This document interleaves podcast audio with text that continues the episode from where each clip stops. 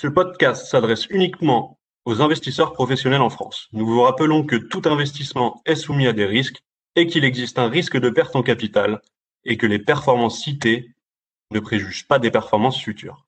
Bonjour à tous, bienvenue à notre série de podcasts The Spotlight. Je suis Alexis Filizetti, responsable commercial chez General Investment et nous avons la chance de recevoir aujourd'hui Julia Coulotte, gérante du fonds JSSRI Aging Population. Bonjour Julia. Bonjour Alexis. Pour commencer, Julia, pourquoi la thématique du vieillissement de la population? Oui, la thématique euh, du vieillissement de la population est une thématique extrêmement intéressante parce que les entreprises exposées à cette tendance affichent une croissance qui est élevée, visible et régulière. D'une part, selon les Nations Unies, le nombre de seniors va croître à un rythme trois fois supérieur à celui de la population mondiale d'ici à 2050. Les personnes âgées disposent de ressources financières élevées. Elles ont des besoins et des habitudes de dépenses spécifiques. D'autre part, la société elle-même devra faire face aux défis liés au vieillissement de la population et le secteur public ne pourra pas fournir toutes les réponses. Les entreprises privées ont donc la possibilité d'apporter des solutions à ces demandes à ses besoins et à ses défis. Selon nous, elles vont donc afficher des croissances supérieures à celles de l'économie mondiale, avec une moindre volatilité. Et par conséquent, nous nous attendons à que cette thématique offre de meilleures performances que celles des indices actions généralistes sur la durée. Très clair, merci beaucoup. Pour poursuivre, quelle est la philosophie d'investissement de JSSR Aging Population et notamment comment s'intègrent les critères ESG. Oui, GCS Aging Population, comme son nom l'indique, combine les thèmes du vieillissement de la population à euh, l'investissement socialement responsable. Le compartiment est classé article 9 dans le cadre de la régulation européenne concernant la publication d'informations en matière de durabilité dans le secteur de la finance. Il s'agit de la réglementation SFDR. L'investissement est structuré autour de quatre objectifs sociaux, qui sont la santé, le bien vieillir, le mieux vivre et les solutions sociales.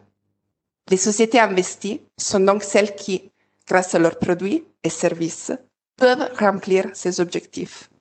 JCSR Aging Population est socialement responsable non seulement du fait de cette approche, mais également sur la base de sa méthodologie ESG, en termes d'exclusion, de sélection, de vote en assemblée générale et d'engagement avec les entreprises. Cette méthodologie bénéficie de l'expertise de Sycomora M, délégataire de gestion du fonds, qui est une des sociétés reconnues comme leader dans le domaine de la finance durable en France. Merci Julia.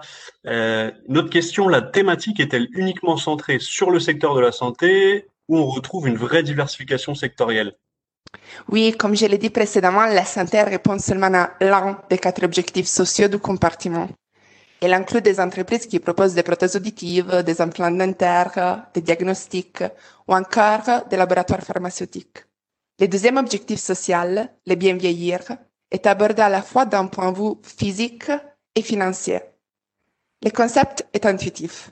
La longévité n'est pas désirée si elle s'accompagne de morbidités ou si l'on ne possède pas les ressources financières suffisantes pour continuer à vivre dignement. Au sein de ce segment, nous trouvons donc des acteurs du sport et de la nutrition, des compagnies d'assurance vie et santé, ainsi que des gestionnaires d'actifs. Le troisième objectif social, le mieux vivre, comprend les produits et les services qui rendent la vie des seniors plus facile, plus sûre ou plus agréable. Par exemple, la domotique, les paiements sans contact ou les voyages. Et enfin, le quatrième objectif, les solutions sociales, vise les entreprises qui répondent à des problématiques liées, par exemple, au recours de l'âge de départ à la retraite et donc à la nécessité de se former tout au long de la vie, ou encore à la gestion de la dépendance avec les maisons de retraite ou les soins à domicile.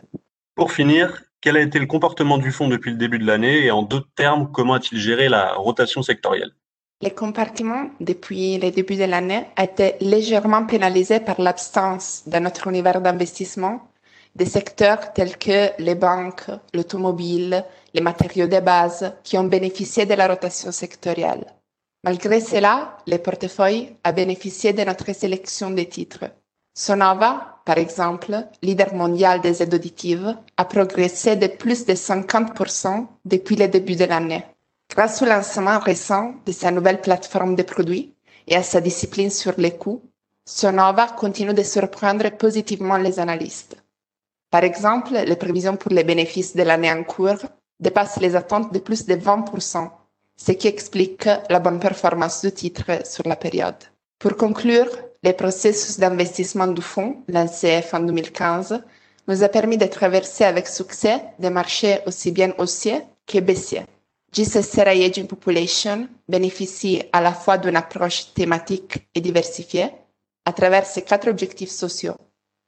Par ailleurs, les compartiments bénéficient de la méthodologie EEG propriétaire des Sycomore De plus, notre approche de valorisation, fondée sur la génération de trésorerie, nous permet d'être disciplinés en matière d'achat-vente tout en nous concentrant sur la valeur long terme des titres.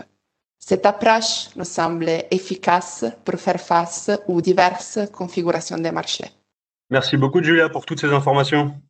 Merci Alexis. Un grand merci à tous pour votre écoute et nous nous retrouvons bientôt pour un prochain podcast.